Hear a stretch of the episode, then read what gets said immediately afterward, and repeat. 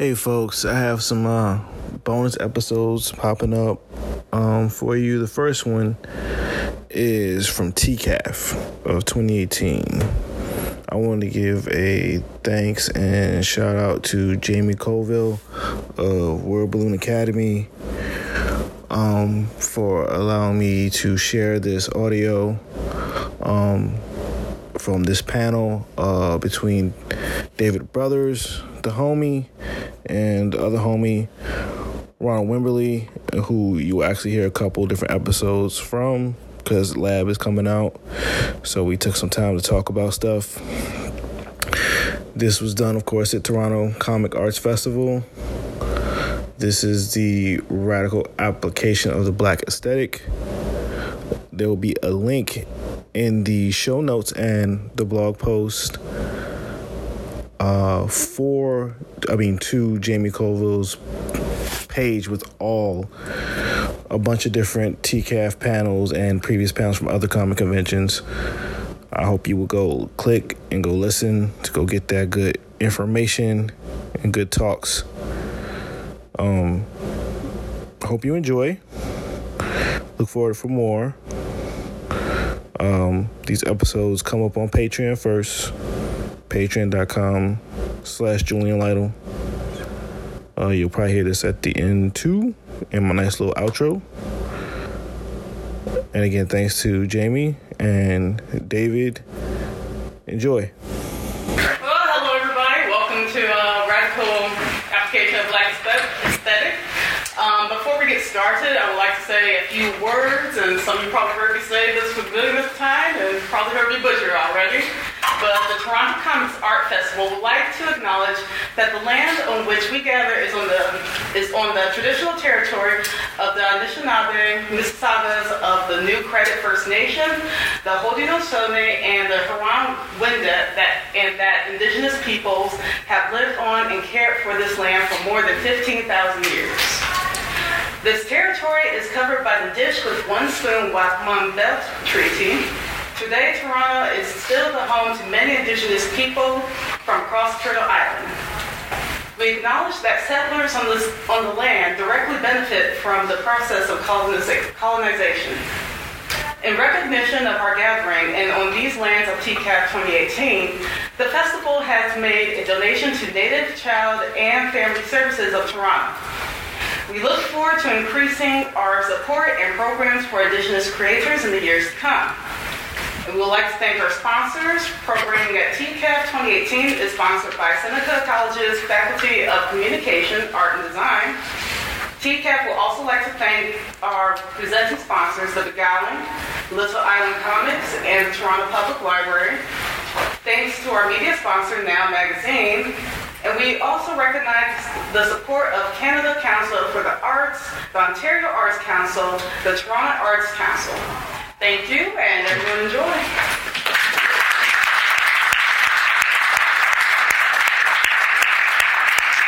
That's dope. That was cool, right? Y'all already got one up on us. Also, my recorder just died, so Jamie, thank you for recording this. Oh, oh no, Let me get the mic. Oh, yeah, it doesn't the way. matter, right? Yeah. Um, so this is the radical application of black aesthetic. Um, how many of y'all are people of color? Can I see a show of hands? Or self-identified? All right, how many of y'all are black? Okay, so we're gonna get into some shit, basically. so I can read the ex- explanation that you put in Lab Magazine. Because I'm gonna down. critique it. That's good though. Read. Yeah. Oh, oh, this. Yeah. Um. Oh wow. Yeah. Like just do that. Yeah. All right. yeah. Uh, let's see. I just had the footnote. Should I read it or? Actually, yeah, that would be cool. or- Starts at the bottom left. Okay. All right. Yeah. Yeah. That's cool, right? All right. The nigger aesthetic is a representation of the black body, black black life, and the corresponding way of seeing and thinking about the black body, as informed by white supremacy's stigmatization of the black body and black life. Elements of the nigger aesthetic are the material qualities of the black body and black life, i.e., dark skin, nappy hair, singing, dancing, even pain and suffering, that have been stigmatized by white supremacy. the nigger aesthetic differs from the black aesthetic in that the nigger aesthetics function or the nigger aesthetics function of stigmatization. Black aesthetic doesn't necessarily acknowledge the stigmatization of the black body or black life. The power of the nigger aesthetic is aptly summed up in the words of, the, of then President Woodrow Wilson after a White House screening of Birth of a Nation, cinema's first great applica- application of the nigger aesthetics. It is like writing history with lightning, and my only regret is that it is also terribly true. And you guys know Woodrow Yeah. from Princeton to the White House. So, oh, you already got a question? Well, no, would you guys mind introducing yourself? Oh, Oh, yeah. okay. So, um, I do these all the time, and I always mess this part up. I'm David Brothers. Uh, Uh, so this is Ron Wimberly, cartoonist, uh, raconteur. You said I'm just a does a lot. cartoonist. Yeah, yeah, Yeah. You know, communicator. yeah, yeah. Um, I'm David Brothers. I do stuff like this. I talk to people about comic books and hopefully teach people stuff. Um, so we're here to talk about basically like the way the black body is cartooned or treated more generally in uh, our pop culture, our natural culture, like cul- cultural culture. Um, one thing that struck me, what Ron was reading from, was from Lab Magazine, which drops this weekend. Uh, you'll have it at your table at TCAF. Yeah, yeah. The beehive table, my table. Yeah. And what struck me is that the black aesthetic is something that was created by black people. You agree? Well, yeah, I think. Um, hmm. Yeah. Okay. So I think the name, yeah, because Yeah. blackness is kind of like a, in its own sort of way, um, a. Uh, politicizing and reclaiming like the stigmatization in a weird yeah yeah so yeah like yeah And the, certainly the codifying of it as well yeah it's black black people and the nigger aesthetic is a white creation. Yeah. That has been occasionally co-opted by black people. Mm-hmm. Um, you called that a, a radical move. What makes it radical? Um, wow. Okay, so it's funny because I just um, in uh, Black History in Its Own Words, I talk. You know, I had that Angela Davis quote, which is actually like Angela Davis quoting Marx, which is um, radical is to grab something or is to grasp something at its root. And I think um, a way of uh, a way of kind of misappropriating, right? The nigger aesthetic, it in the, that's radical in the sense that it acknowledges the um, political function of the nigger esthetic you know, and um, and that's identifying what it what it's meant to do, you know, like in a social way, in a historical way, political, economic way. yeah. So that's why it's radical. Do you think one of those ways that it's executed has like primacy over the other? Was it like we want to keep people down by depicting them this way? We want to make money by depicting them this way? What, what do you think the original thrust was? Oh, well, that's a good question because um, I feel like its original. I feel like it's just a product of the um, what was happening, like historically and economically, and its its function, uh, whether it was produced to do what it what it is or not is like I don't know. That's a that's another discussion. But its function is uh, definitely to um, brand the black body and the black life as being something uh, subhuman or uh, something. You know, it it it reifies that rift between um, black bodies and black life and the human being. I would say. And one of the things, like when people like branding. stereotype the black body, it's like, oh, big lips, big butts. It's all human features taken to like an inhuman, like scare quotes, uh, level. So when you're reclaiming it, like how do you factor with how do you factor in that kind of thing? Like how do you make it so that if you draw somebody with big lips, uh, like we got this Joker image up here, like what makes this more interesting than like what Dartmouth was doing in the past? Well, what I um, and this is why I like the the uh, I forget exactly. I was making I was referring to earlier what the title of the panel is. Um, I'm not sure I believe in the act of reclamation. I think I'm using something that is pretty dangerous, right?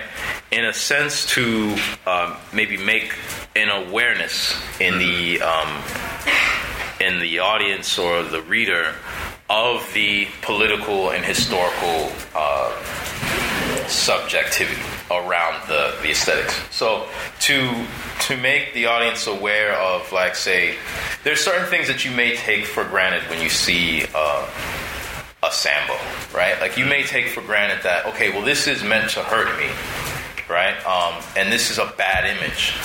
So I think the way I want to use the image is to make people question or interrogate what what and why you know? So um our our big is dark skin bad?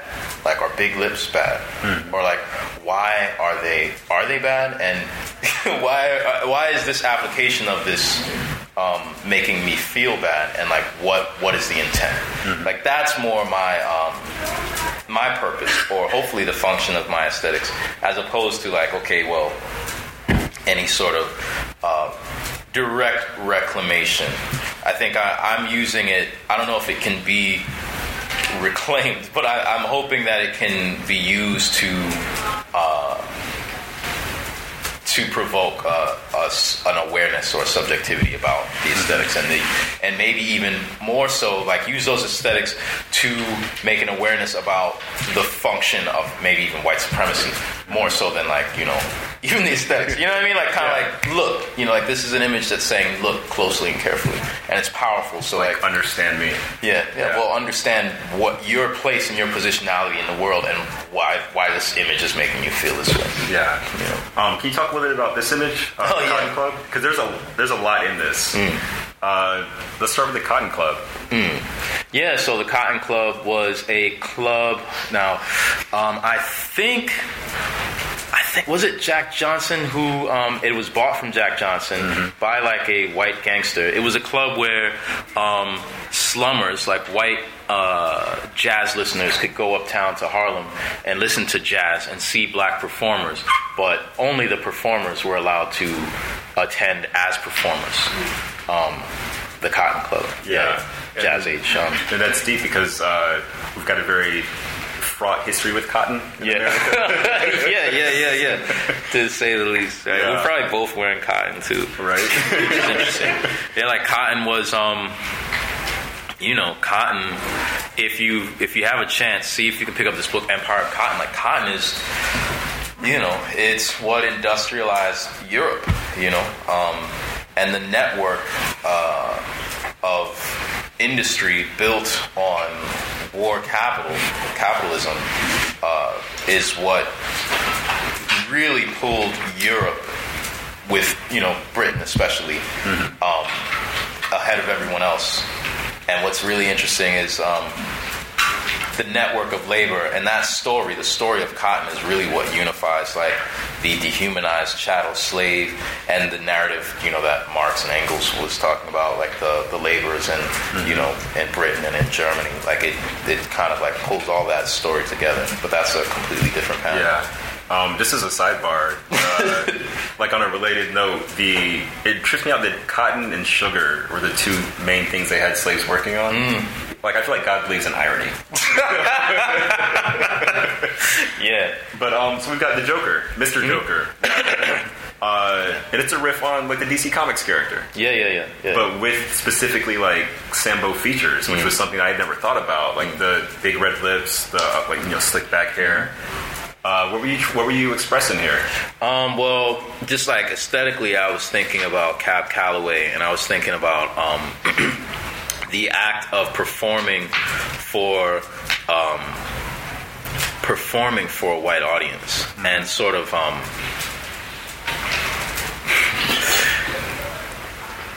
there's an it's difficult for me not there's an entire story i made for this right supposed to right and it and um, the following page there's a description and it, it essentially uh, it's as if um, uh, uh, ellison had I was thinking about if Ellison wrote like uh, did a bootleg of Batman, you know, and that's what the image is from. And I think about the Joker and thinking about the Joker as a performer and thinking about jazz age performers and having to perform black identity. And in some and in, well not that's pre-black identity having to perform the nigger aesthetic and uh, using that um, to survive, you know, and uh, thinking about how twisted it is, and and um, Yeah. and also this in this newspaper, I deal with the villain as well, and kind of like the the notion of the the relationship between the hero and the villain. And like for me, I've kind of always felt like the natural order, the order as it is now, is antagonistic to me. So ultimately, wouldn't the villain be my hero in any sort of you know mm-hmm. any hero that's going to maintain the structure as it is now is actually like you know actually It's basically the police. At that yeah, yeah, yeah, yeah. Like I would believe in the villain. Like the villain is uh, bringing something that could be new. Yeah, or at least different. Um, also, the split spade flush band. Yeah. Is there so many like old timey slurs for black people that like people just don't know about anymore? right, right, right. Yeah. Uh, but let's talk about performing blackness. You mentioned that a minute ago. Yeah, yeah. Uh, so this is a clip from Jay Z's story of uh, OJ, where he played a character called J-Bo. While he's talking about like how if you're black in America, it doesn't matter what you have, like you'll be black forever. Um, and I think that Jay Z's performing a specific type of blackness, like black capitalist. Like if you have money, here's what you spend it on. Here's like the smart way to be rich. Um, how do you feel, like in your work, you very often work with black themes. How do you feel about performing blackness for an audience that might not be in the same demographic or have the same kind of foundation? I mean, that's why it's like really. It's fraught, right? And I'm always learning. I'm always dealing with it. You know what I mean? Like even right now, you know, um, I'm thinking about how I can create work that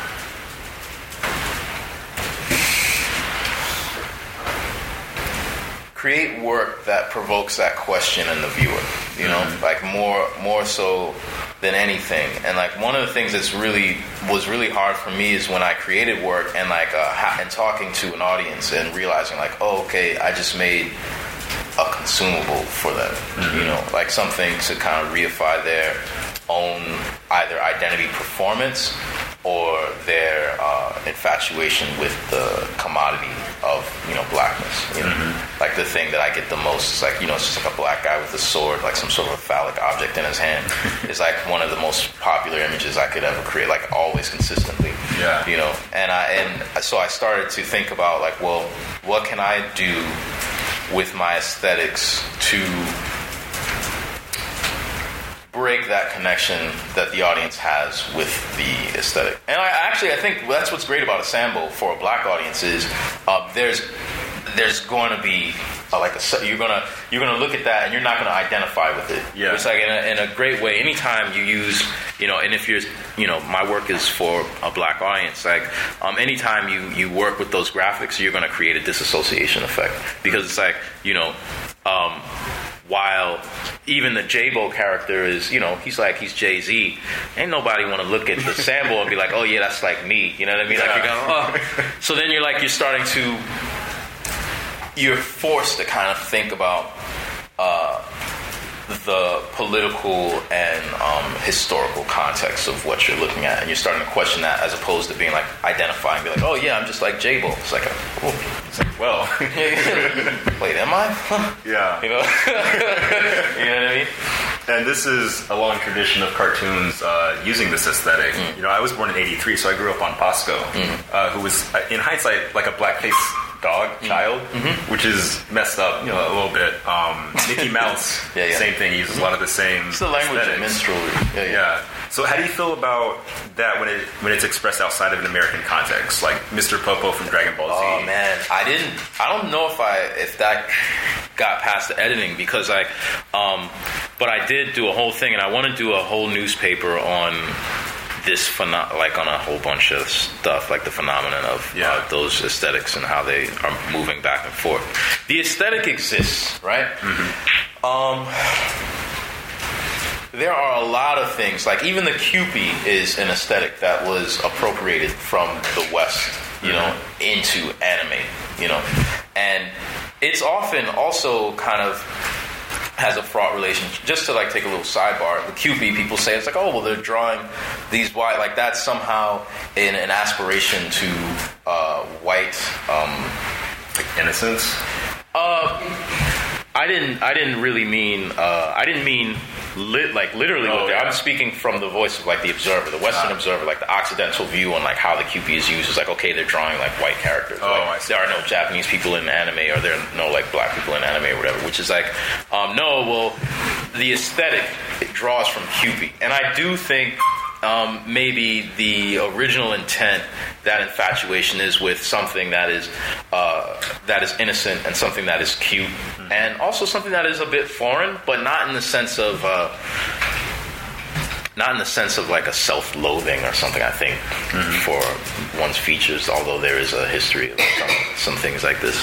Um, and when I see Mr. Popo, I see uh, an aesthetic that was appropriated to use like a fascination, you know, because like Sambo was huge in Japan. Like they actually, uh, I don't have all the, the dates and the info, but it was kind of bootleg the original story, which is a story about a South Asian um, child who runs is running from like a tiger, uh, runs around a tree or jumps up in a tree, and the tiger runs around the tree until he turns into butter, which is like you know. but like that was really big in Japan, right? Yeah. And I mean, I don't know. You'd have to ask um, Toriyama, but like, I don't know where he got it from, but I'm sure that he was of the age at the right time to experience these graphics.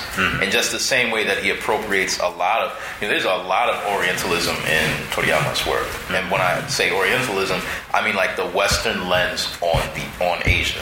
In Dragon Ball, there's a lot of that. Like if you look at all of those characters, all of the heavenly characters, they are sort of uh, shorthand of South Asian. You know, like they have a South Asian look, right? Um, and Mr. Popo is is like that is an appropriated graphic. Now, is it indicative of some inherent uh, anti-blackness in the um, in the story or in the character or in Toriyama? I'd say you know that's not my. I don't know Toriyama, but I'd say no. But do the this is what subjectivity is. That image, even though it's appropriated and taken outside of its context, for us subjectively, it's still harmful, right? It can be harmful unless you have a subjective. Uh, way of seeing the art, in which case you're like, oh, okay, no, this actually he's not. He's just dark. Yeah. His dark, his darkness, even though he is a servant, right?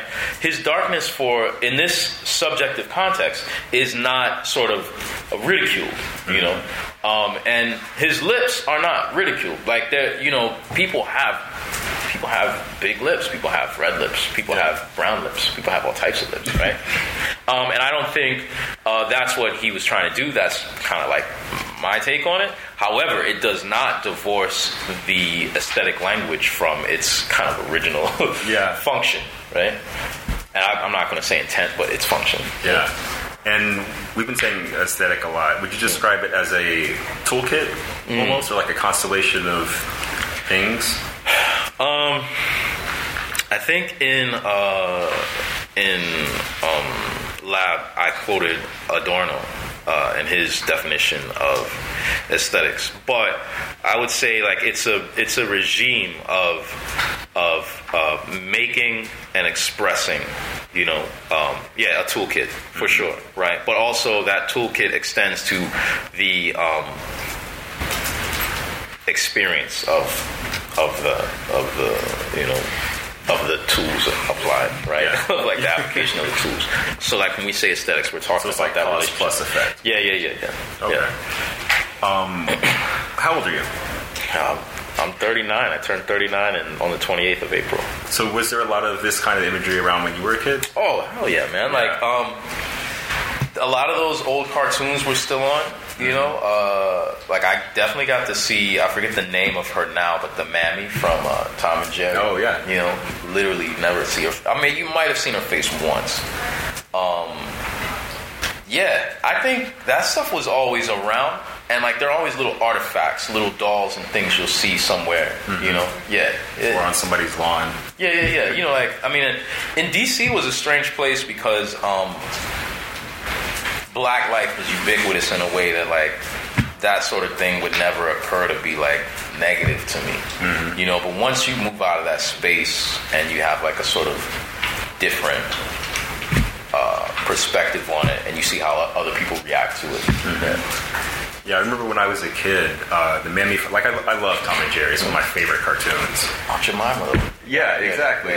Um, she went from black to white, like they recolored her for the. Uh, They changed her voice too. yeah, and kind of. I don't say sanitizing is not the right word, but like making it appropriate for '80s babies instead of you know like people born in the '20s when that was shit was cool. Um, what do you think about things like that, where it's almost stitching it out of history? I hate that shit, man. Yeah, I'm like, just, just show it. You know what I mean? If you want to show it, show it, right? Because like you've already decided that its function as a product is more important to you than like you know. so you still want to you still want to cake up off of it. You still want to get paid for it, right? You still want to you know use it, but like and in a weird sort of way, you want to do that while at the same time not admitting that the original function of it, or like its its space, like uh, its uh, re- relativity to um, the world that it came from. Hmm. And you know what what it means is when you see that and you see that it's just the material world of that time and of our time, to be honest, Yeah. created that imagery. So like by taking it out, you're in a weird sort of way denying that the the the historical reality. It's sort of like cultural money money, money laundering. Yeah, for sure, it is. Yeah, that's a great. Uh, yeah, you got a question? I just have a question on that. So sometimes I know the old Warner Brothers things, they put up like a disclaimer mm. being like, we didn't change this because mm. this is the way it actually was, and then they mm-hmm. show it. And I was wondering, like, where does that sit in like the constellation of like cultural money laundering? Mm. Um, I don't know. It's like it's a weird. I, the wording. I don't have the wording in front of me, but the wording is all. You know, uh, it tends to slip into that. Um, they were men of their time. Type Reflects the values of Yeah, yeah, time. yeah, yeah, yeah. It's like yes, it. I mean, which is not an untrue statement.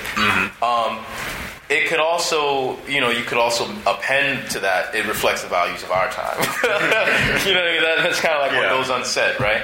Um, yeah, I, I- that's kind of how I feel about it. I think it's like um, you gotta say something, you know, or you could just show it and keep it hundred. You know what I mean? And like have, yeah, you know what I mean? And then like have, you know, it's very dangerous. Just put it out there, you know. But I, I do think um, if they are trying to uh, promote a sort of subjectivity around uh, the work. Yeah, go ahead and talk about it. You know what I mean? Go ahead and talk about it. But it would. It's hard to tell if that's earnest or just like a lawyer in a room was like, we have to put this on here or else people will sue. Whether or not it's earnest is like, yeah, it is hard to tell, but it's also um, irrelevant to me because like uh, you can just look at what the programming is, the contemporary programming is, and kind of like think, see about how earnest it is. Yeah. And so we talked about uh, Mammy and Aunt Jemima. How is the black woman cartoon differently from the black man? In this, in the nigger aesthetic and the black aesthetic, really. Yeah, man, like, um, man, how to unpack that? uh, it's it's weird because I mentioned Bimbo too, right? Um, and which was also sort of like a uh, indigenous or like South Pacific, South Asian cartoon, um, which I think uh, it's funny because like that word, which I use to refer to the um, aesthetic uh, essential essentialization of like a, a woman's body, right? Started with that. Started with uh, a brown body, right? Um, I I think with the mammy, it's crazy because like, and I'm just going off the top of my head. What makes it so difficult or so there's so much to wrap your head around because it's like uh, the mammy is like desexualized, but the body is still sort of like it's hyper, hyper physical, like the body, like she's, you know, um, she's still sort of like a, she's like a, a walking, a wet nurse womb, like cook, you know, um, and in a weird sort of way, like seeing how that seeing how the aesthetics turn her into something different than what the aesthetics would do, say, for, to like a white, uh, you know, woman body character. You know, um, I don't know, like man, what was your question? Because I, you know, I feel like a lot of it is me asking those questions in the work. Like I'm asking myself those questions. So like even in lab, it's like I'm not. I I um I posit some. Uh, answers, but a lot of it is me working through that. So like even with the Joker image, it's me kind of like asking those questions and interrogating like what you know the function is of these of these aesthetics, while at the same time, hopefully. Um, producing something that triggers that same uh,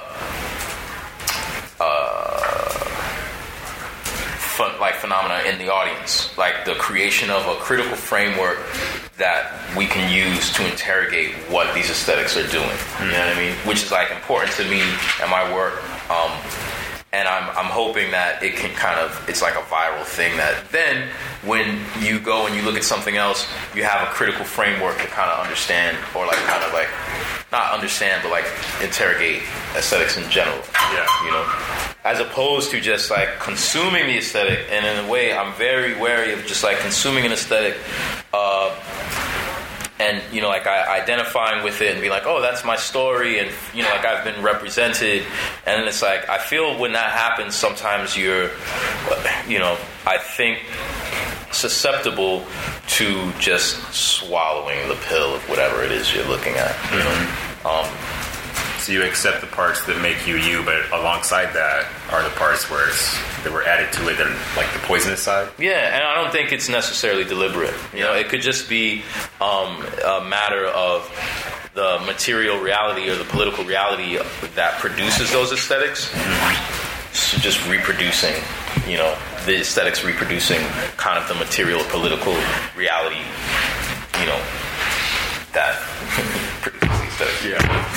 Um, so the story of OJ thing. One thing I didn't know until I read your essay was that it was mostly a team of white animators. Um, who were, I assume, working under the guidance of a black creative director. I like to think so, anyway. Right. Uh, how do you feel about that kind of thing where it's subverting the aesthetic to an extent, but it's from someone who doesn't have the experience of being harmed by the aesthetic?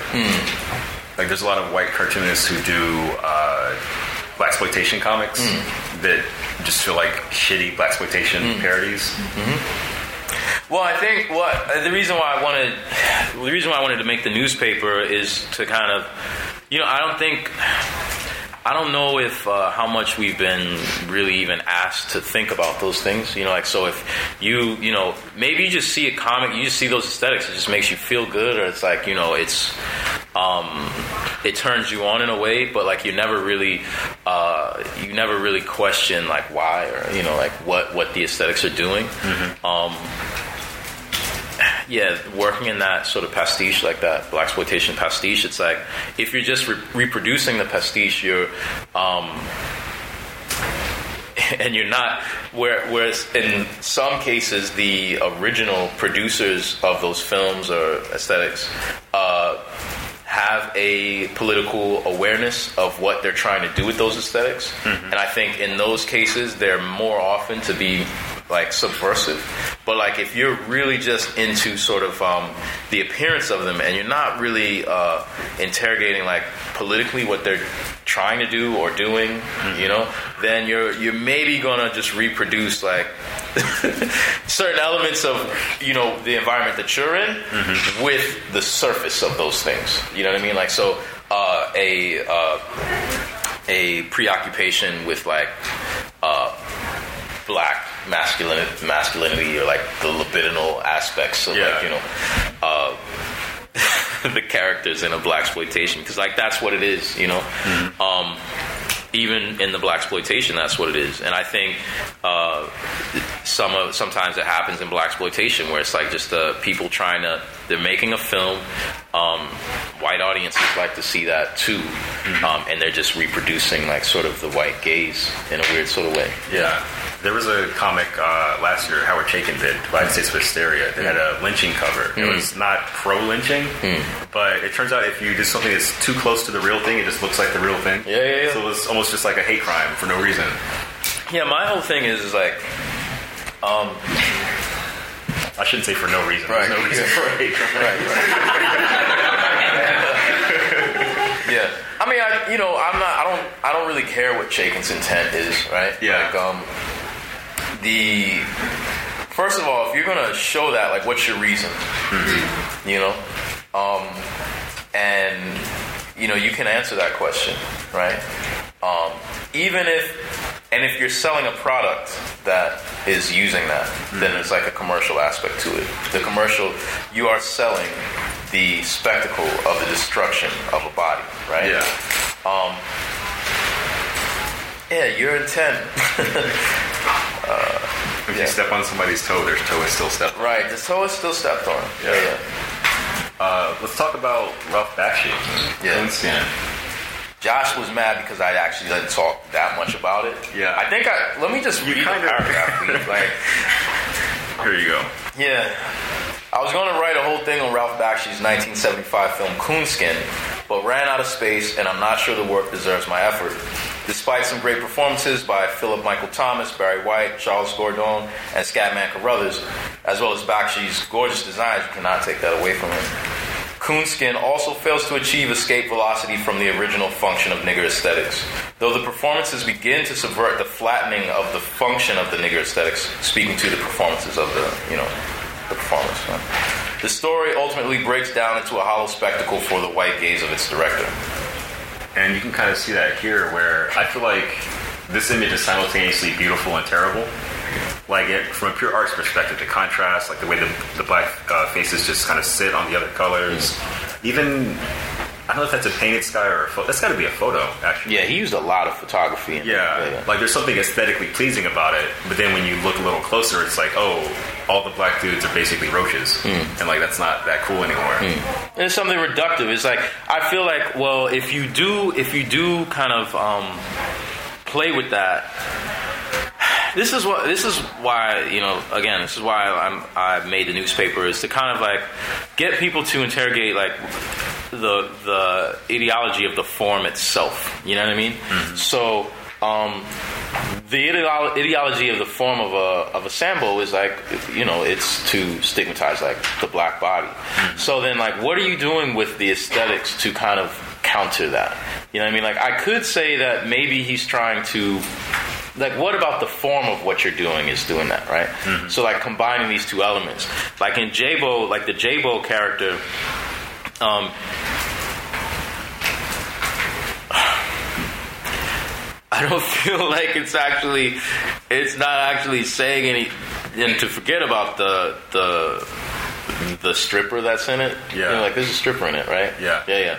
Um Man, it's just so much to unpack. You see what the, how difficult it was just to like put all of that in like three thousand words. Like you don't understand how much I had to cut down because like there's so much to deal with. Anyway, like I don't see how the J-Bo character in the I don't see how it's any sort of an aesthetic critique or an aesthetic even uh, illumination or sort of like a um, juxtaposition for you to think about the reduction of and the lyrics it's brilliant because the lyrics are doing the exact same shit because it's taking like you know nigga as a word this is like this is how we this is how we use it, this is the function of it.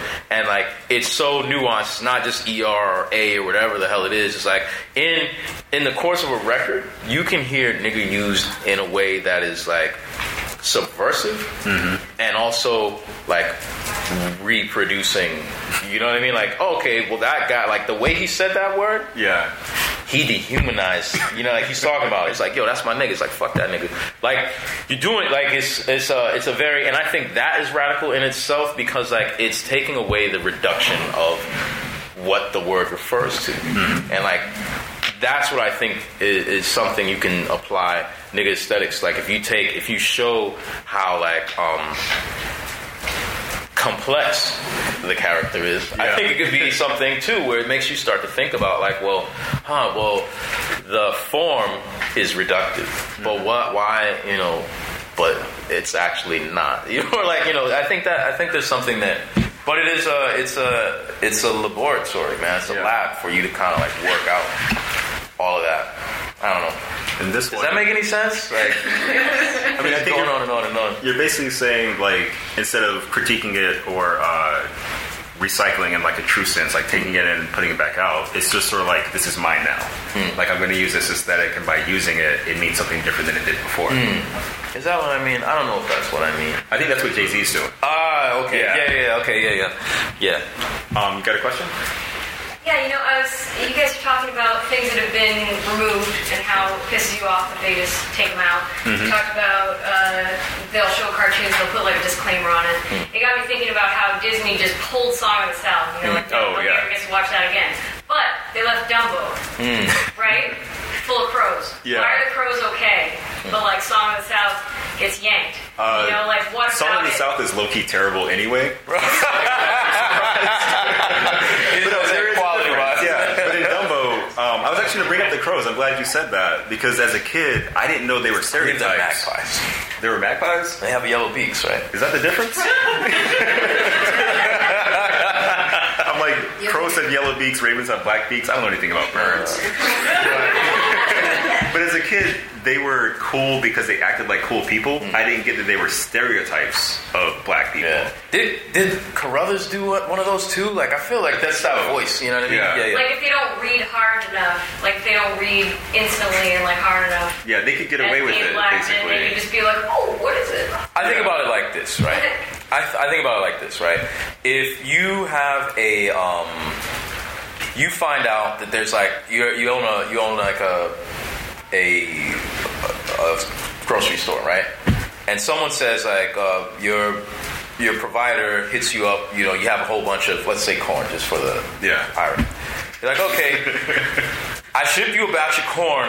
Um, it's a bad it's a bad batch. You can tell. I mean, it's all bad.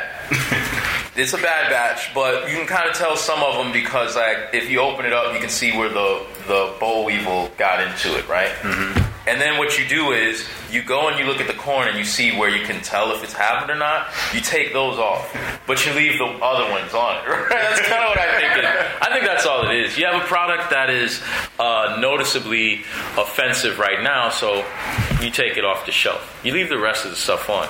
And I'm not going to go into like maybe what's wrong with a lot of Disney films. Yeah. You know what I mean? Like for me, you know what I mean? Like for me, and like. Uh, uh, subjectively just kind of how I see, like what I see wrong with them. I'm actually less interested in, you know, being like, oh, that's bad, or that's bad, or this bad, or that's bad, and more interested in like creating, um, or sort of like cultivating uh, a, a a tendency for audiences to have a critical framework to look at all of the works. You know what I mean? To look at everything in a way and be like, okay, well, I'm really enjoying this. Like, I'm super into this. You know, this, but this is certainly the uh, fan, a fantastic spectacle of the assassination of the black radical imagination by like the black neoliberal uh, imagination. Is that Black Panther? Say that. That was just an example Yes. that someone could use. Um, you got a question? I was wondering, like, because you talked about form, so in you're choosing a newspaper, so I'm, I'm gonna guess that you're inspired by Black Panther, not the Marvel superhero. Yeah. Oh man. Like I mean. And how they like, because like they started off like, just a flyer, Mm-hmm. that grew to like such a big newspaper. And art was such a big part of that, too. kind of Yeah, you know what's crazy is like, you know, Emory Douglas and all that. Like that's such a big part of like what my diet is. I never even thought of that, but certainly, you know. But this gets into what I was saying about you kind of reproduce things, right? Like so that is part of like my um, that is my political subconscious, right? So and I'm reproducing the form, you know, uh, of what kind of like you know unintentionally. Yeah. But like certainly. yeah. Jeez. Wow. Right? uh, who else has questions? Anybody curious? Uh, in the back. Ah, yeah. I'll stand up so people see. Hey. Um, so I'm sure you've probably heard a lot of like the kerfuffle about the Gambino video. yeah. He asked me if I wanted to talk about it. Yeah, I know, right? So Yeah. not to be a dead horse, how there's Yeah. like um a um division. If is this for white gaze or is this for a black audience? Like, what was like your feeling like? Because at the same time, like I got like a feeling of reproduction, hmm. whereas other people may have got that, oh, he's being subversive. Hmm. And like some people felt radical. To me, I didn't feel like it hmm. was all that radical because I've seen those images. So it's kind of like a weird, interesting balance of what's what uh, being presented to us. Like So it's, your thoughts uh, on that? Childish Gambino's "This Is America." Yeah, yeah, yeah. Man, like I just like you wake up and it's like you got a whole bunch of messages. like everybody, everybody in the queue think they showing it to you, right? It's like everyone is asking your opinion or whatnot. And like when I first saw it, I was like, wow, this is you know this is something to unpack. Like I don't, you know, I'm so past like I, I'm so tired of like just going for people, and I don't want to you know put out like you know what I mean. I don't want to Yeah. put like my hot takes. Like I let it cool down. You know, I'm trying to burn my tongue, so I hold it. Then it's like I'm I'm just like well. I do think, first of all, the video is uh, definitely made. Stunning. Yeah, it's amazing. Um, I, in an academic way, I can see like, wow, okay, I see what you're doing. You know, I see, you know, like the staging of it in a warehouse. Like this is very, you know, very Brechtian. You know I mean? Like, um, yeah. Uh, at the same time, though, yeah. So to interrogate what its function is, I think all you have to do is look at Twitter. You know, um, I think in a weird sort of way, it is working because it's creating a political dialogue around the aesthetics, which I think, if it's done that, I think that's great. You know what I mean? And to have people arguing about it, and maybe even arguing about the function of it, of the aesthetics, is like dope. I'm into that. You know, I just didn't really like the song that much. but like, you know, artists gotta make. They're gonna make stuff, and like that's our job, just to keep making things. You know, and um, I'll give him the credit of. You know, just trying. You know, like man, it's just good to see somebody try, man, and make a mistake. Like maybe you reproduce some something, right? But you're trying to say something like you're already like a step ahead. I feel like you know, as opposed to just accidentally reproducing it because like you want to show like you know fly gear and like you know the burner and like you know all that you know Yeah.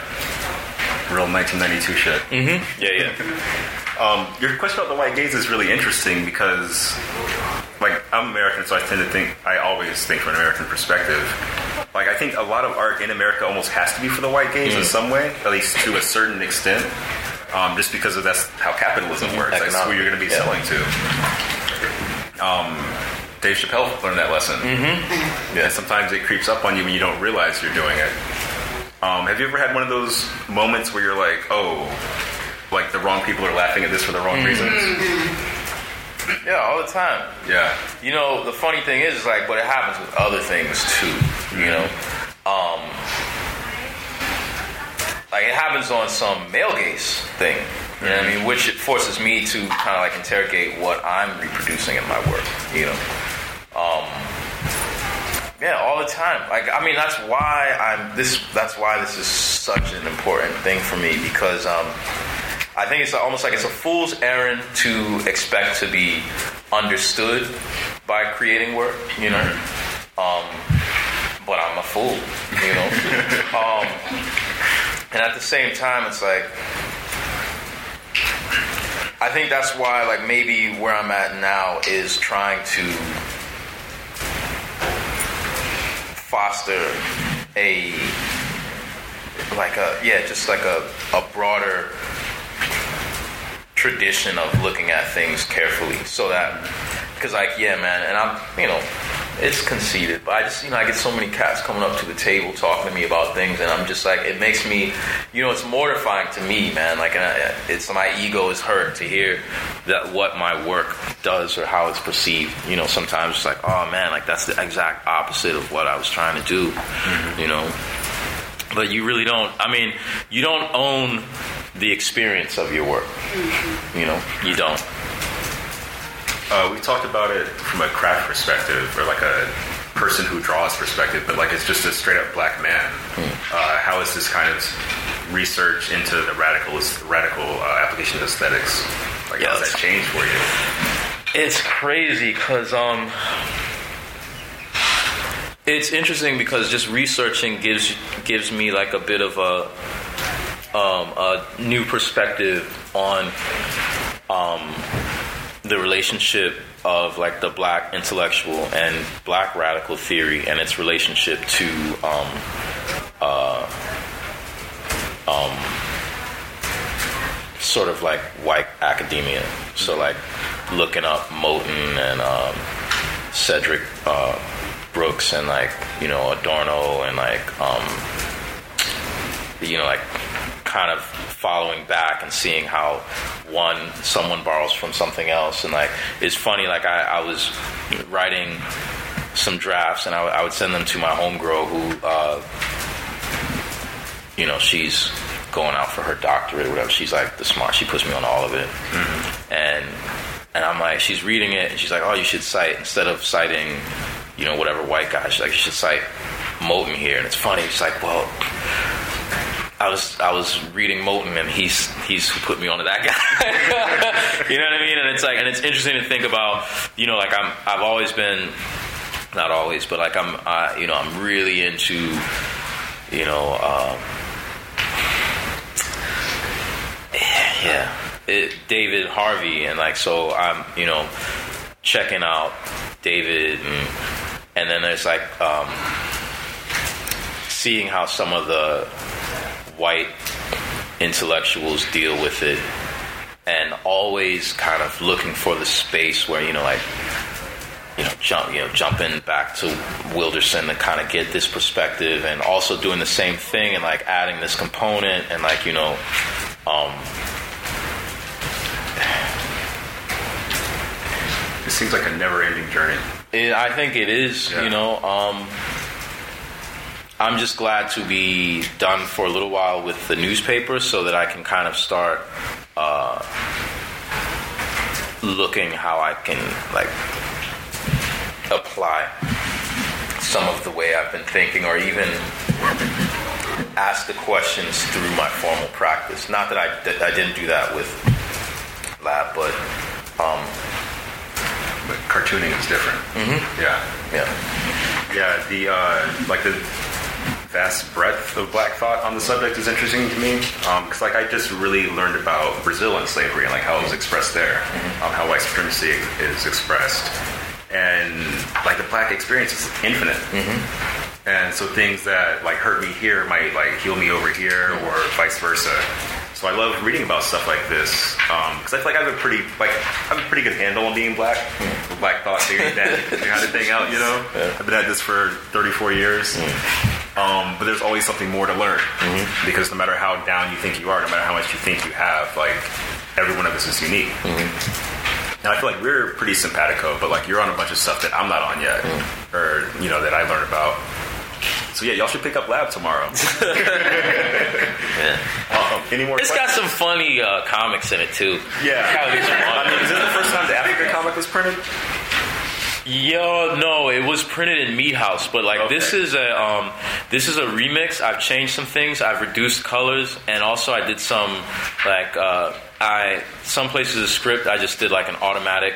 Like I, you know, there was a point where I was like, ah, nah, you know, and it is representative of you know somewhere mostly representative of where I was when I was like in my maybe like mid to late twenties.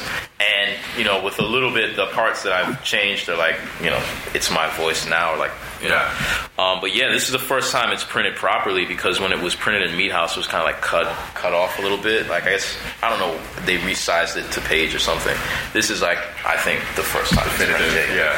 Uh, you got a question? have like it's a complicated question in a way. I guess like I've been thinking about well, okay, I guess recently I've been slapped in the face by being black and creating at the same time and realizing like, okay, well, you know, I love what everyone else is doing and they're doing really great work and I don't want them to stop, but at the same time it's like, okay, well, I have to make a space for me.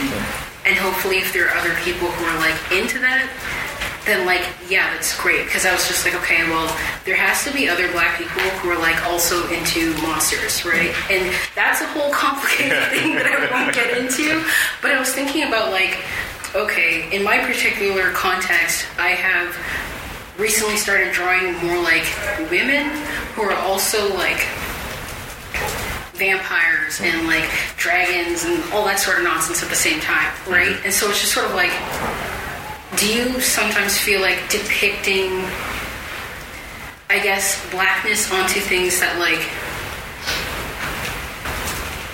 maybe might be fraught with like tension is like a thing that you struggle with or like a thing that you think about a lot or Do you mean like as you mean blackness as an analog, like something as an analog for blackness? no blackness? like i mean like this woman i drew is black and she's also a dragon yeah. If that makes Um, I, you know, I don't.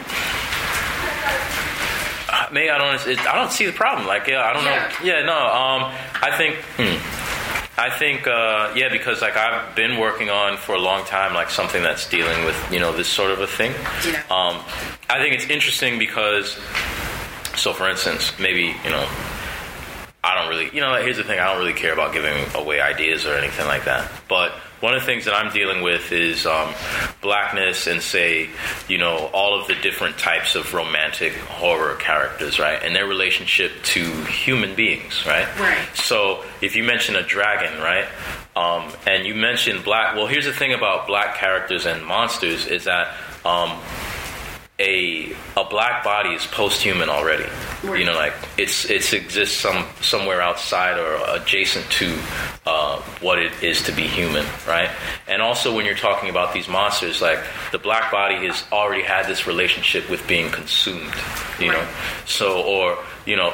Or, repro- or having its reproduction sort of like either stigmatized or you know um, taken away the the right of it taken away already you know Right. um, so I think nah, do that shit.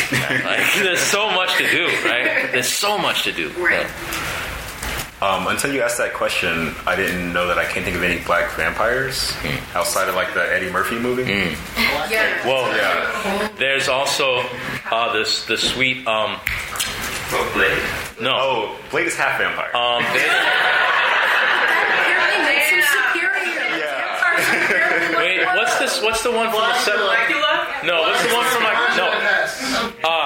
Ganja and Hess Ganja and Hess which was like a guy yeah hmm? yeah yeah thank you thank you thank you thank you huh? the Fletcher oh yeah yeah yeah yeah there's a hmm? I guess I got to pay more attention. It's a shit movie, but she kind of like, um, I guess, um, exploring blackness in terms also in like, um, I guess like, like you know things like vampires and things like that. Um, I think that I do in my creative work is kind of like. Because like vampires, you know, and goblins and whatnot, they come from a source. yeah And then like understanding that source within its culture, and I do that a lot, like not only as like Excuse me. being What do you mean by a source? I don't. I don't know if I understand. from like, for example, like if you read um, like um, like the Vampire Hype, where did that come from? A fear of immigration and things like that. And what does it mean to take those sources and put it in a context that is I'm on that wave. We're on the same wave. Yeah, for sure. Oh, okay, that like kind of like subverts it and makes it your own narrative.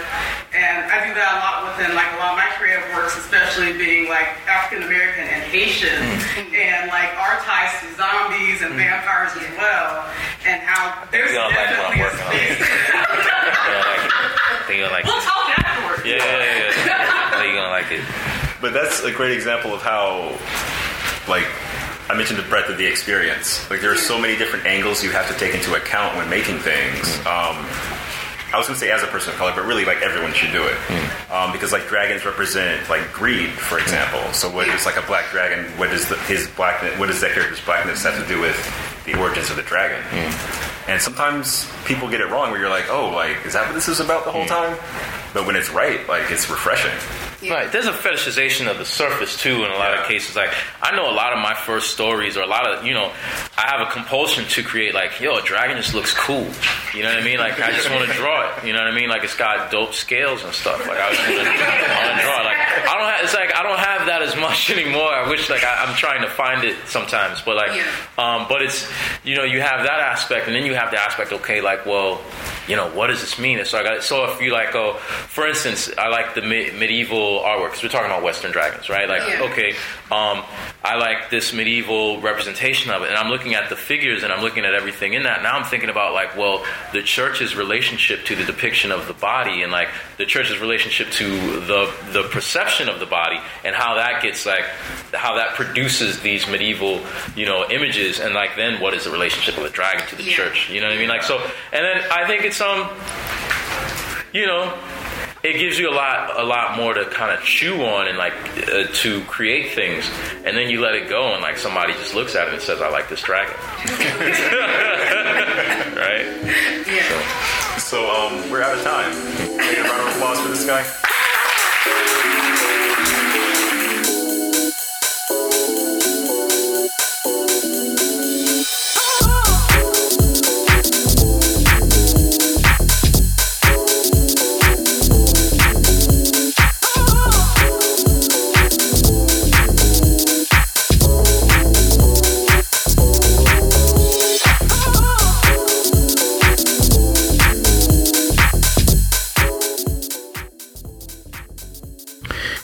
Bliss can be found ignorant-bliss.com.